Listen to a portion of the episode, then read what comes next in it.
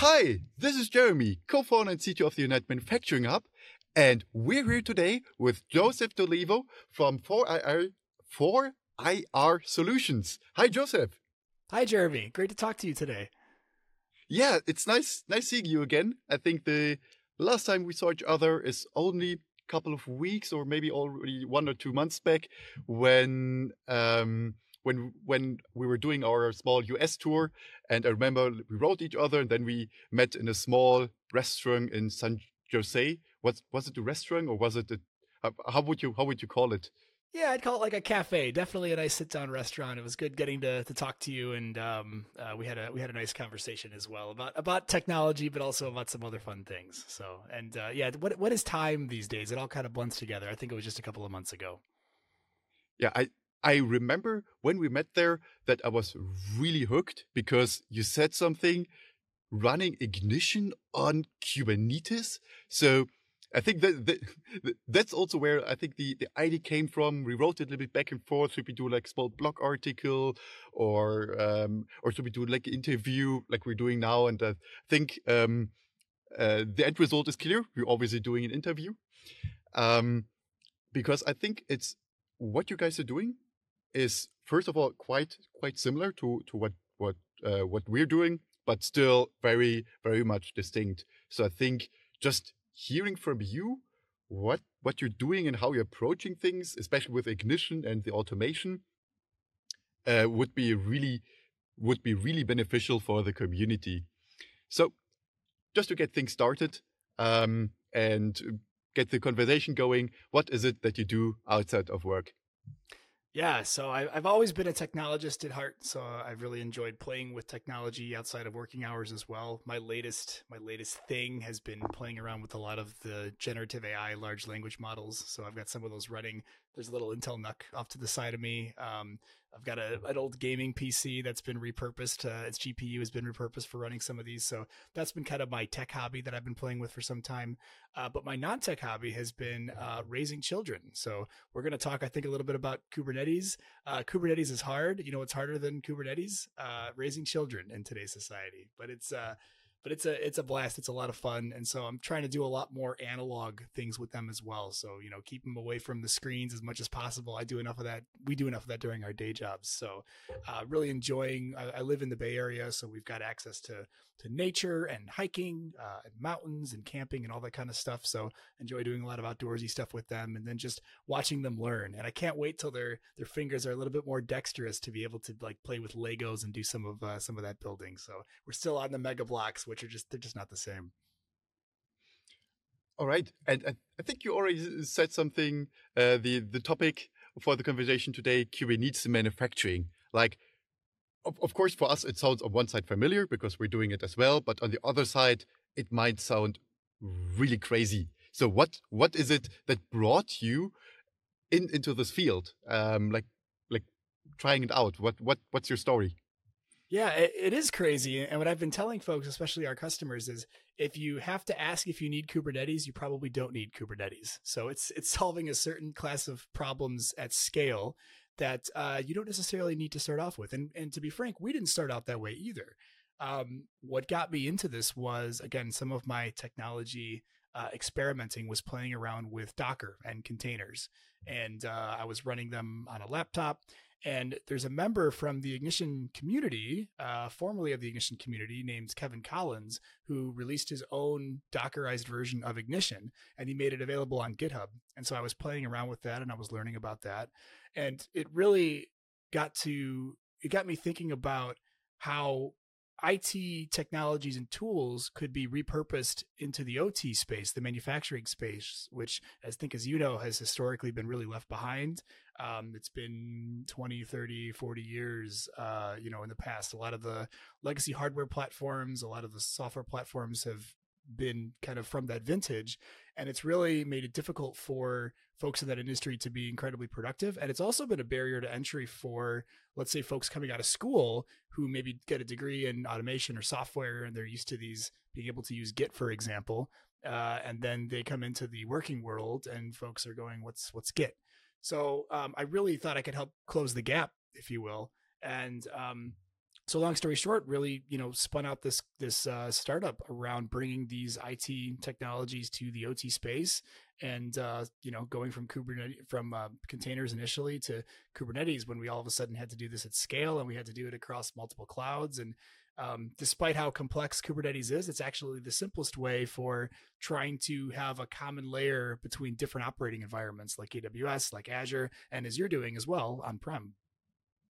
Yeah, fully fully agree on on that one like for us the decision to go to kubernetes was okay first of all it was like playing around what's everyone talking about it but then it was also about we we started with docker and you get you you it's really great and you can do a lot of things with it but at some point if you're trying to now to set it up on 30 devices on a lot of on a lot of different setups it's it abstracts a lot, but still there's all this configuration, all the volumes, and spinning up multiple Docker containers. Of okay, there's Docker Compose, but you can only come so far. And we're using Kubernetes like for the same reason that you do it, like just as an abstraction layer. So, of course, reality is more complex.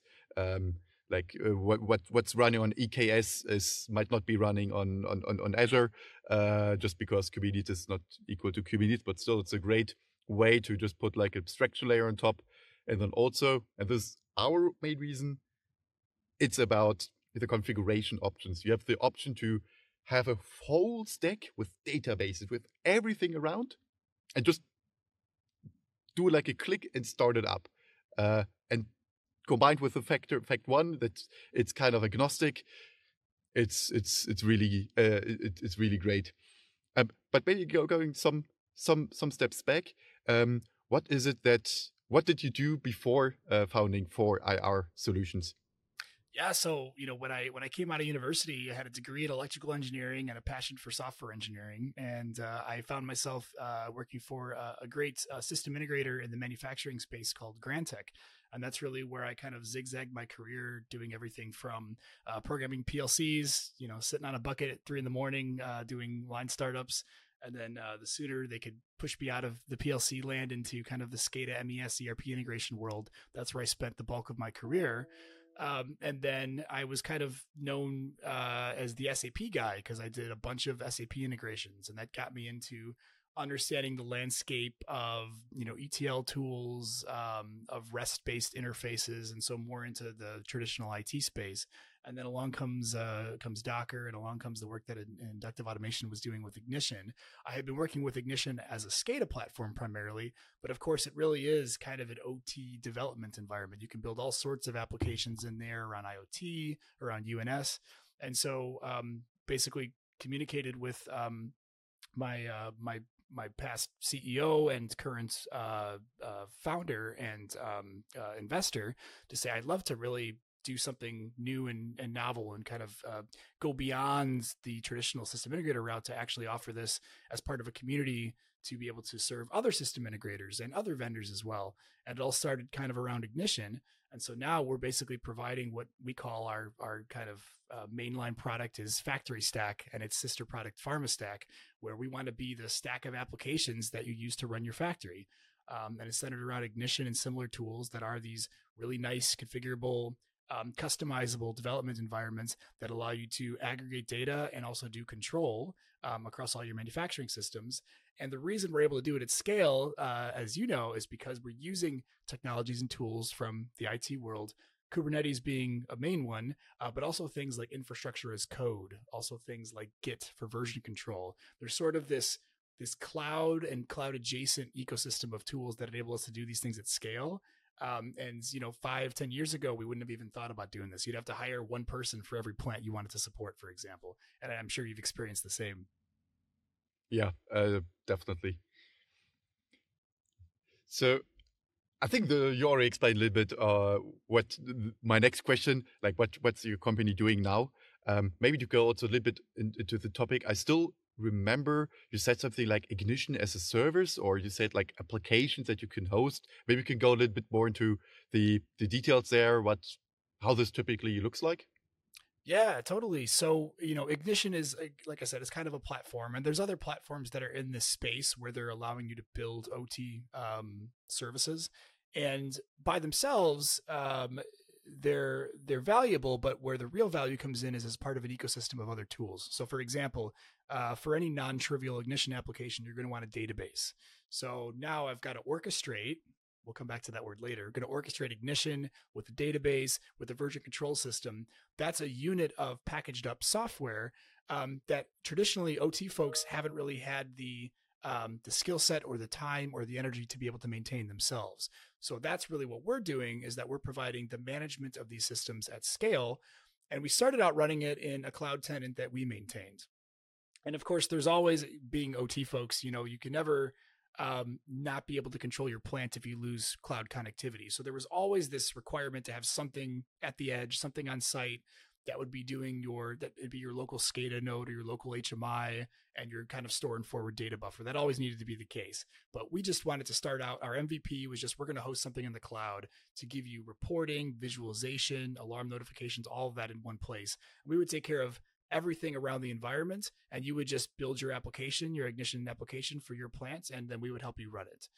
Then, of course, we had organizations that said, well, that's great, but we have our own agreement with a cloud provider uh, can you run it inside of our tenant or our subscription? So then we had to figure out a way to evolve our product to go beyond uh, an environment that we fully controlled into a customer's environment. So we started supporting deployment into you know multiple subscriptions, multiple tenants, and then some of those tenants and subscriptions were in a different cloud provider. So we actually originally started out on AWS. We had customers that said we need you to run in Azure, and so now we needed a multi-cloud solution. You can see where Kubernetes comes from. And then most recently, and we talked about this back in September as part of our conference, we have a lot of customers who said, well, yeah, but what about that edge piece? So, can we use the same tools and technologies that you're doing um, in the cloud? Can we do it in sort of a hybrid cloud environment or an on-site or an edge environment? And so that's been our, our most recent area of R and D, uh, and our newest product launch is basically doing that um, on premise as well. So that's a whole new set of challenges, but it's really interesting. And I think it really moves us into a space kind of like where, where you guys are doing, where you're seeing the value of running Kubernetes at the edge and on site. And what would be things that you um, make, uh, or, or like, what would you say? Where's your your sweet spot in the future? Also thinking about the United Manufacturing Hub, um, what do you say is like the things that are that you really want to to to focus on? Yeah, and well, i wanted to say what I what I love about what you guys are doing is a couple things that I want to ask you about, um, but especially the the focus on open source um, and the focus on you know making technology and tools available to folks who otherwise may not know how to do it or may not have familiarity with it. So, um, and being able to run that anywhere. So, we're trying to be a solution to running your manufacturing software anywhere, regardless of where it is in the cloud, on premise. So, really trying to um, decouple the environment specific pieces of that which are the challenging pieces to get right, but to kind of figure those out once. And then the application layer is going to be sort of as agnostic as possible. So where we run the um, let's say the integration for identity management, where we run the the database um, uh, provisioning and automated backups, that's going to be able to run anywhere. Um, and then we're just kind of focusing on the environment specific differences. So that's the piece that we're really going to be focusing on because that's what our customers are really asking about. And Kubernetes helps to to make that all happen. And I know that's something that that you've been uh, you've been again kind of focused on as well. Yeah. So I, I looked at your website and you also have you have like factory stack and then there's also pharma stack if I got the wording right. Um, and you wrote that you're using it all in a qualified or validated environment, uh, FDA approval, or how we called it, 21 CFR Part 11. How does it work? Because I think there are a lot of companies in the unified namespace field and pharmaceuticals that they want to use it and they also see like a lot of benefits, but still it's like a little bit hesitant. Wow, about validation because, whew, as you know, uh, uh, the software costs are much more more smaller than the validation costs of everything. So how do you approach it?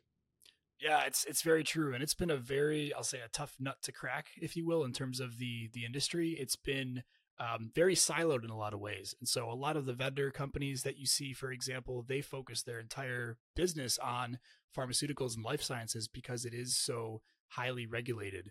And a big part of the cost of doing those projects is the software licensing, like you mentioned, but it's also the documentation.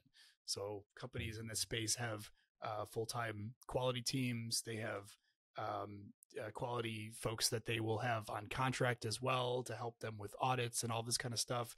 And so the opportunity that we saw was again, you look at how slow moving that industry has historically been because it's been tied down by uh, some regulations, by some limitations in tooling.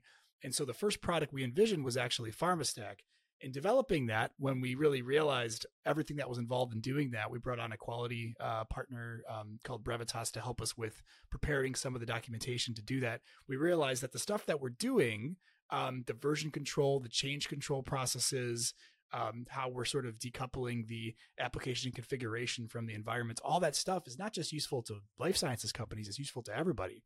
So we said, well, we can release earlier to market with this factory stack product, um, even though our original uh, focus and intents and the reason we exist was really kind of around the life sciences industry and pharmaceuticals with PharmaStack. So that's kind of how we sort of expanded out. But to your point, there are a lot of challenges with doing that well. And for for folks that maybe don't know the industry as well, the the one thing that life sciences really tries to enforce, which I actually think is a good thing, is that you're doing what you're saying that you're doing and you're able to provide evidence for that. And that comes back in the form of regulations um, around data integrity. That's another keyword that we hear a lot about. So how can you verify to me what evidence can you present to show that the data that you collected at the sensor that has all these regulatory requirements like having to stay within certain tolerances has to be sampled uh, at very specific uh, frequencies how can you verify to me that that data has not been tampered with and I may have to go back in seven years. So in seven years, when an auditor from the FDA comes knocking on your door and says, "Show me that you were collecting these temperature and humidity readings from four years ago," I need to be able to demonstrate that I not only have that data, but that it hasn't been tampered with. And that's an incredible, uh, challenging problem, I would say, for folks who maybe haven't done uh, work in that space before. But it's also very important, and I understand where the where the need comes from. So hopefully that provides a little bit of a little bit of background and perspective on on what we have to what we have to achieve. Maybe one, one side note for people who, who don't know the pharmaceutical space, even though Joseph is sitting in the US, uh, the FDA regulations actually apply to almost basically every country has they have their own regulations, but basically everyone is, especially in pharmaceutical, is following the US regulations there. So even though we're talking about a very US specific thing, it's basically the same in, in every every other country. Um, just as a as a side note there. Um, and now to the, I think one of the most exciting parts. How did you get like Ignition to run on Kubernetes? It seems to be, I don't know, like seems to be like different different worlds. Like on the one side, you have Kubernetes, the Silicon Valley, uh, Silicon Valley Bay Area world, and then on the other, you have like Ignition, which is like the the manufacturing world. How how did you get it to work? Yeah, well, the the Kevin Collins community member that I had mentioned to you, so Inductive had the foresight to actually hire him on full time. So they said rather than us come up with our own strategy for containerizing ignition, we're going to leverage the the strongest person in the community to do that. And so uh, since then, uh, he's somebody that I've been working with very closely, where we're providing a lot of feedback to Inductive Automation as to how to make their product a better fit for running inside of this environment.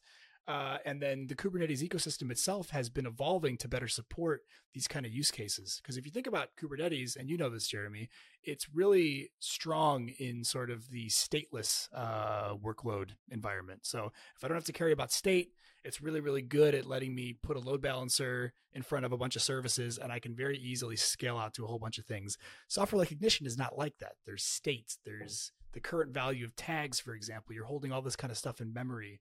So, um, but Kubernetes as an ecosystem has evolved to have much better support for uh, stateful workloads, namely stateful sets and things like that. So, um, so we've basically taken this sort of packaged up containerized version of Ignition, and then we've injected a lot of Kubernetes specific things into there to enable it to run really, really well. So, for example, when you first provision an Ignition container, we do a bunch of stuff uh, to initialize the deployment of that where we're taking their configuration, we're injecting things like secrets that have been mounted to the uh, to the pod inside of this um, inside of this workload to get it ready to go.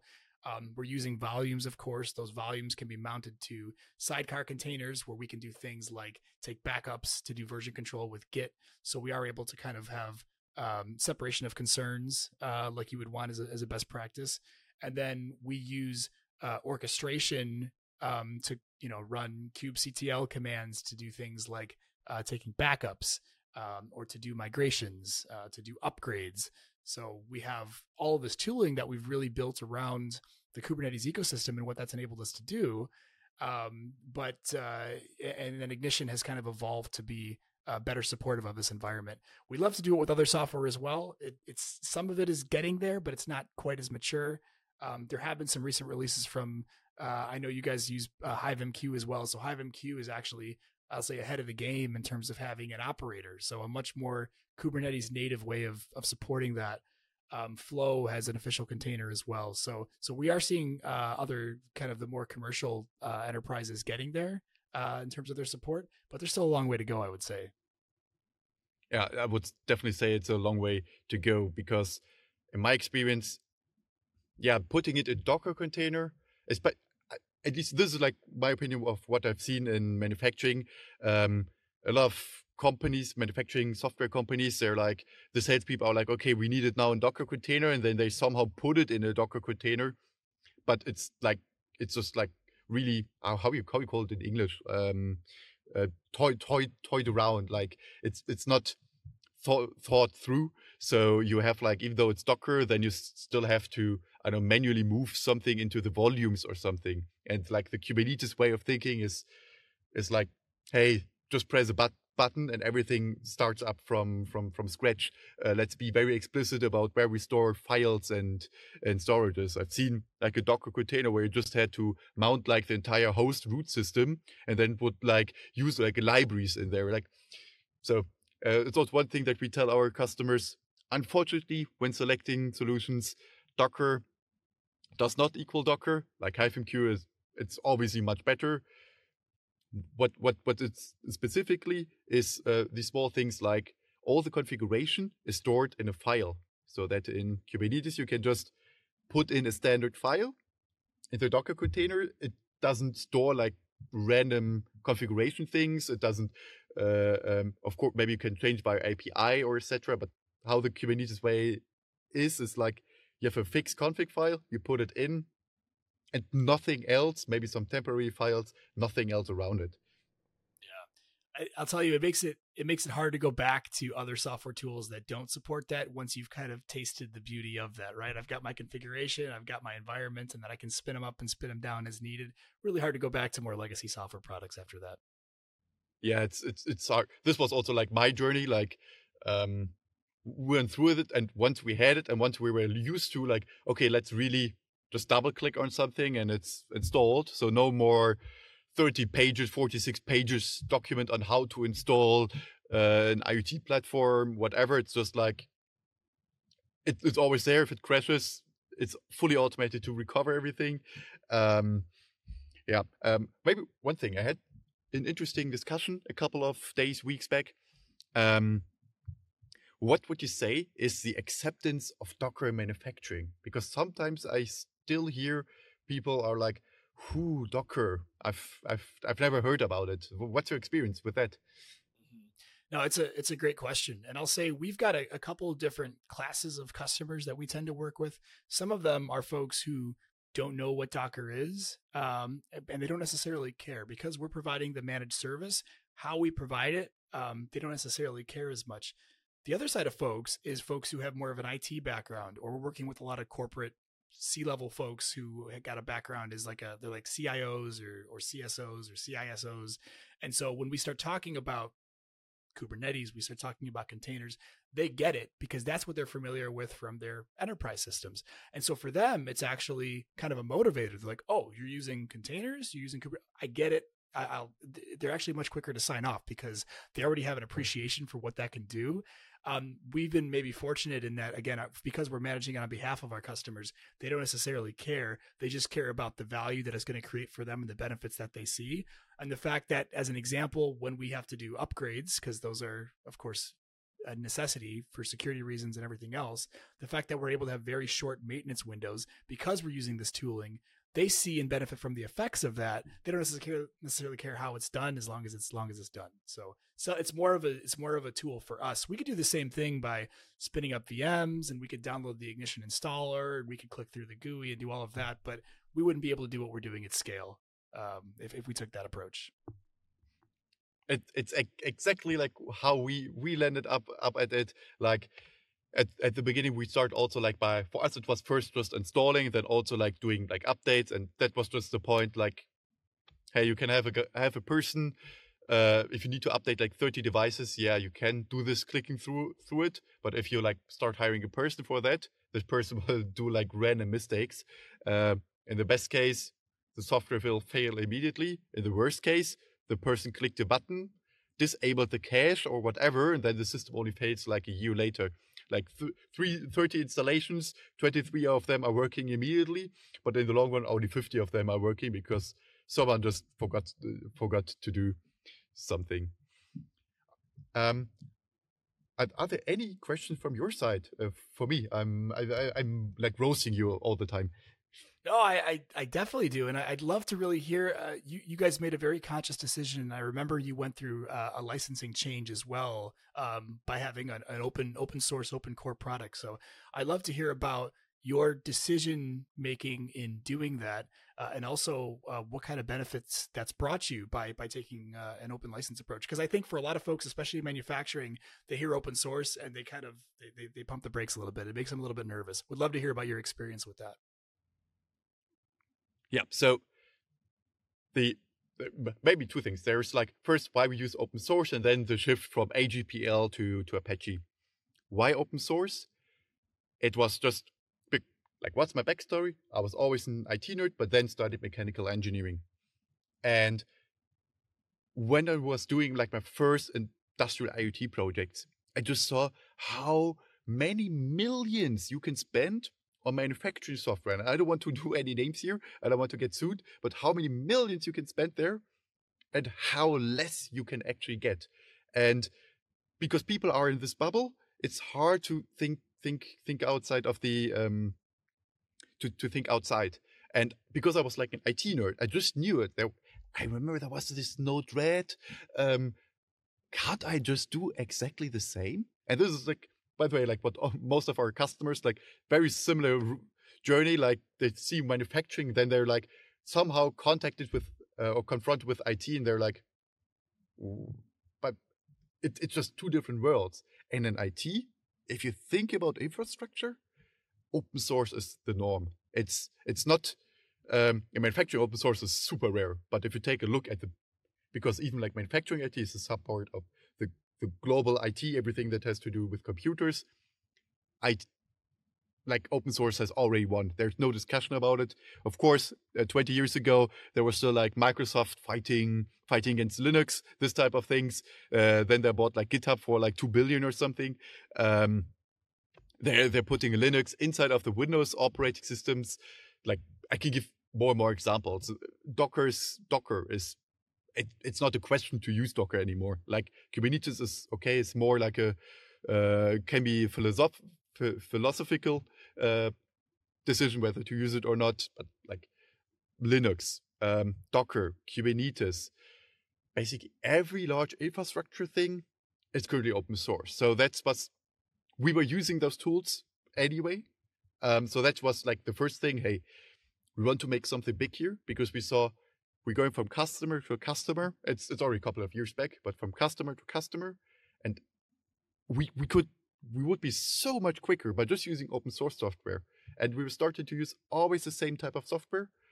So that's when we decide, hey, let's do something really big here and put this collection of tools also open source. All this pre pre-configuration between it so that you can just use it immediately. And at first, it was AGPL. Um, for people are not familiar with with this, uh, Apache, uh, no, no, sorry, um, AGPL, Affero, Affero GNU. Ah, no, I cannot cannot do the name, but basically what it means, it's a less less permissive. It's a restrictive license, which means you can do whatever you want with it, but every time you do a change, you need to provide the source code with it. And our thinking behind it was because we were even using the AGPL, which means even just hosting the software would mean that you need to provide the source code to all of your customers. And our reasoning was, hey, um, maybe in the future you want to do like hosting as a business, like hosting stack something. I think what what you do. Maybe in the future, um, yeah, we just wanted to start with a very restrictive license and basically just ensure that for the customers they don't care. Like they they have all the source codes. Okay, it's fine. But for like copycats, people who want to just copy it, that they could not uh, host it or do do another business on top of it. But at one point, we were like, "Hey, that's really not our business model." And hey, we actually want to encourage other people to do exactly just that because our business model is uh, when the the enter, enterprise environment. So our business model are licenses, and mostly there are so many small to medium sized enterprises out there that can really really benefit from this. But they let's be honest, they don't have the budget for um, for for for digital transformation. So our thinking behind it is let's use them. Let's put it open source. Let's give them everything for free. And we expect like there'll be 100 customers in SM, not customers, like 100 users in SMEs, but 1% of it will give something back. It will be just feedback or the Discord channel. And if you start adding it up, um, uh, we will start to create community and we can start to build actually very, very good product because we're getting all of this feedback for free um, so that we can actually build a very, very good enterprise product. Because I think this is problematic right, right there, right now. Uh, a lot of salespeople selling you everything, but then you realize you're like the first customer. Uh, and what we can do is it's already battle proven at a lot of different um, users. And that was the reason why we decided, hey, let's go from the AGPL to the Apache license. Basically say, whoever you are, take it and start selling it. If you're a small system integrator, go ahead. If you are uh, 4IR solutions, um, you could theoretically just take the United Manufacturing Hub um, and integrate it in your product offering and offer it to your customers. Like that's that would be totally totally fine for us. Um, what we're doing right now is because the next question is going to be, hey, how do you make money? Um, and our our thinking behind it is there is um, the um, give me a second. I think I, I, I just lost uh, lost track. Uh, I'm the editors who is going to cut this video will can just uh, cut cut this part out, part out. Um, yeah, so we we're going to add some uh, commercial add-ons on top of it. So the core is open source, which is also, by the way, really important for the customer because they don't want to have this lock-in effect. So they can sure it doesn't matter what happens with us, the data infrastructure, what the place where they build their entire company in the next 10, 20, 30 years on. Um, it's open source. In case anything happens to us, we Sunny Ray charge too too much money, whatever they can always like move it away. But then additionally, we offer like um, commercial add-ons like um, or the community add-ons like the management console. Um, I don't know if you have have, have you have you tried that out yet or have yeah, you seen yeah, it? I have. No, it's great. I love I love what you guys are doing, and I, and I think it, it adds a lot of value because it's it's something not unlike what I've seen with other tools, where sort of the let's say the text space or the command line interface or the API is kind of free, and when you want a nice visual GUI on top of it, that's something that you can productize because it's really the user experience and the ease of use that you're you're building. So I think that's a really great model what you guys are doing. Yeah, so we we even giving this it's not open source but community so everyone can use it for free. But there are some certain limitations like there is the part where um, in the future there will be only maximum amount of users that can can use it. Um, so what we want to do with this so that as a small to medium sized enterprise you can use it because probably only have like one IT guy anyhow. Um, but then the next thing is if you're an enterprise and you act like a large pharmaceutical company or energy or whatever, and you actually want to use it, you will always buy something and you're always going to buy for compliance. It might be the option that you can have multiple users uh, because multiple users working together with audit trails. Um, it can be um, that you get like a list of all the used versions in your software because you you you need you're legally required to have that. It can be because of required um, support level agreements. So this is like our thinking behind it, and also why we think, hey, it's it's not dangerous for us. We can put everything open source there. There will be all the people that make money with it. They will help us. Um, if there are like actually like some really bad people that take it and try to make a competing business model, it will be quite hard for them because we still have like control of the open source project. And I don't want to go too much into detail here and bore everyone. I think I'm already talking too long about it. But that was basically the idea behind it and why we're also very confident that this can exist in the future. It's a it's an already existing business model, open source. We're just using it, and um, we can guarantee you the data infrastructure will be open source forever. There's uh, it's not also, not something that we can uh, take back. Yeah, no, I, I, I love the mission, and, and you're right. You're building on a proven business model, and I, am really a big believer in, in what you folks are doing. Um, and you know, Ignition aside, it's nice to see that we've sort of um, converged on similar open source technologies. So between Grafana uh, and HiveMQ and Timescale, there's a lot of really great best in breed technologies, which also have an open source or open some level of, of, of an open model that encourages the community building part that you guys are doing. I think that's great. Um, if uh, Jeremy, if we've got time, I did have I did have one more question for you. If we uh, if we have time, uh, I'd love to ask you to kind of look in your crystal ball, if you will, and if you look ahead to where manufacturing is going, I'd love to get your predictions on where you think the industry is going to be going. Let's say within the next five years, and where you see UMH being as a part of that. Yeah, so of course, like a, uh, a crystal, crystal ball, ball uh, going, it's it's all it's always hard. But what are like some current trends that I currently see. Um, first, I really see this unified namespace thing. It has a name. We were we were doing it before. Uh, it, it had a name, but now it has a name. And the main reason is we're now 10, 15 years into the industry 4.0 thing, and nothing has changed. And slow, the industry is very slow, but they are getting to the point. Hey, we need to do something different. Like we cannot go to the next system integrator, pay 500 million, uh, and expect uh, an expect a result. So people are picking up the unified namespace because they're absurdly frustrated with what's going on there. Like like like me and probably uh, you as well. So I think this will continue to grow. There will be still like this. I, let's call it the world of OPC UA. There will still be this, um, but I see that even the large companies, they're slowly, because they're not getting anything done in the traditional way, there's just like more and more people, they start to look for something else. So I think really that this will make, uh, this is really making a move. And will it take two, three, or four years? Okay. There's, it's, it's hard to measure, but this traction will get stronger because it happened in every other industry as well um, manufacturing is like one of the last industries to be revolutionized by IT best best practices, and it will happen th- happen there as well.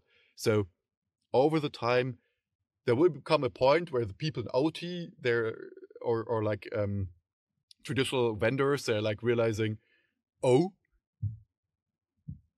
they will be like, oh, and then probably will be too late. We can already see like some vendors already going trying to keep up with with all the modern stuff. Um, but I think too many traditional vendors made it too comfortable in in their sector. Um, looking at uh, historians, for example, uh, just just just milk continue to milk the cow. So I I think that in the next couple of years there will be some kind of boom where people will realize why do I need to pay millions when I get everything literally for free uh, and ten times better features. So this is something that I think with the movement of unified namespace will happen in the next uh, next next five years, and how we see each other, the United Manufacturing Hub as the part where the data flows. um, because it's ridiculously hard to manage the, the, the data data flow, and it's even harder to make a very good user story, the kind of like Apple-like user story around it. Um, like normally you have all the IT people like Spark, Flink, whatever. It's not possible because the people on the shop floor they're like electricians. They come from automation. Uh, they still need to be able to do it. So we see ourselves as this open source piece that's the core of every factory.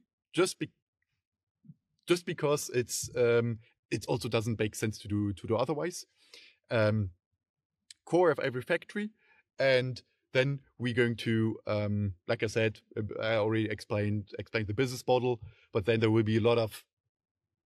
It, it's our vision. A lot of companies around it, such such as yourself, that focus on different different layers. Maybe more on the automation, maybe more on the application layer, um, maybe on the AI. But but in the end, in the middle, this is our version. There will always be UMH, either as a paid or open source version that just provides you the data. And with with this UMH, there's also all the tools that are behind it, like Node-RED, HiveMQ, uh, Kafka, etc. No, I love it. It sounds great. You're, you're, building an ecosystem, and I think it's really exciting. And we'll see. Uh, we'll see where the industry goes in the next couple of years. That's great. So maybe to to to wrap things up, um, what is it that you can offer to the typical UMH uh, user. It's uh, it's like always a final question in my interviews. Um, so imagine now you're hearing this and you really love these ideas. Wow, using Ignition, Kubernetes. Hey, I'm small to medium sized en- uh, enterprise. Hey, I'm farmer. So this sounds really interesting. What's the way so that they can get started or should they get in contact to you? How, what is it that you offer to a typical UMH user? Yeah, totally. So uh, feel free to check out our website. We do post some architecture diagrams. I'll say they're they're not as nice as a lot of the the great deep dive technical blog posts that uh, that you go through, Jeremy. But we have some technical diagrams if folks want to get a sense of what we actually do and how we do it. Uh, but you can con- contact us through uh, through the website or or myself personally to kind of just have a discussion. So we're really in this space together. I think of educating and trying to to make the pie bigger as opposed to fighting over little slices of it. So love to have conversations like that. Um, we are pretty uh, focused on Ignition as a platform because it makes our lives easier. Um, so if folks are looking for more SCADA workloads where they're not only doing a lot of that data collection and reporting, but they're also doing control, distributed control, um, that's I think a complementary area to what UMH is doing. And so you can have both, right? You can have UMH where you're doing um, your your UNS building and um, maintaining of that uh, system, and then you can plug an Ignition as either a data source or a data sink from that. And if you need to do control, I think it's a really good complementary offering. And we're using similar technologies. So again, we're all we're all built on Kubernetes. So I uh, would love to have a discussion and see if there's uh, there's common common interest there, and to see uh, yeah, to, just to, to have those voice of customer engagements to know what are folks looking to do, what are they interested in. That's how we've evolved our product to where it is today. So love having those conversations. I know I said I want to wrap things up, but I just had one, I hope, final question. Um, you said control. What, how do you envision the topic of controlling the factory in the future? Because there is, to give you some perspective, there is like, there are like PLCs. There is like our like real-time networks. There's like real-time Linux kernel. Um, some companies, I talked, for example, with uh, Josef from, from SDA, um, they also want to move the PLC workloads onto a server. What, what what's what's your take on on on on the future of controlling the factory?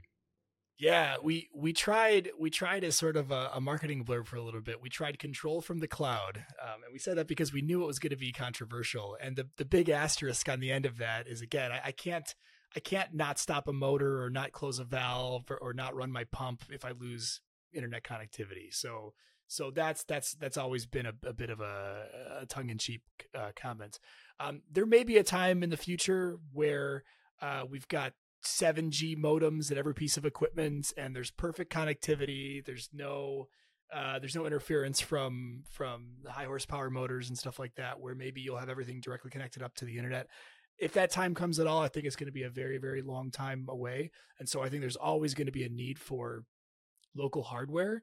Um, but I do see a point as we're looking at. Uh, I think Azure just actually uh, open sourced their RTOS uh, platform. Um, you're seeing the real time Linux kernels, like you mentioned. We're seeing a lot of companies, uh, Codesys, uh, Siemens, that have kind of virtual PLCs where you are able to run those as well. And um, it's always been the case. You look at you know the IT/OT convergence that's been happening, and you look at Ethernet. Um, so all of a sudden, you had a lot of the legacy control-based um, uh, protocols like ControlNet and DeviceNet are now, you know, you have Ethernet IP and you have OPC UA and you have MQTT, of course, that are all kind of built on Ethernet technologies. And Ethernet has is, is a not deterministic um, protocol. Um, however, if you work within certain constraints, uh, you can have pretty close to guarantees on what your latency is going to be. So it enables you to do things like uh, like I remember when CIP Safety and CIP Motion were coming out a, a little bit ago. So you can do more real time things on traditional IT networks. So I do foresee a future, uh, maybe not too far off, where we're going to actually be able to virtualize a lot of the control. We'll be able to run it on hardware um, that is this might be the same hardware where you're running your SCADA systems, your HMI systems, and your other your other manufacturing systems. So I do see that coming in terms of having nothing on site at all, where the machines are connecting directly up to the cloud. That seems a little bit far fetched to me. All right, yeah. Uh, thank thank you for your take on this, and thank you for taking the time uh, to talk with me. And yeah, to our viewers and listeners, as Joseph said, uh, if you you can contact him, you can find more information on uh, by just typing googling 4IR solutions or like uh, looking to link. Uh, if you're watching this in a LinkedIn post, you can just click on LinkedIn and then you're like automatically redirected. All right, see you see you next time.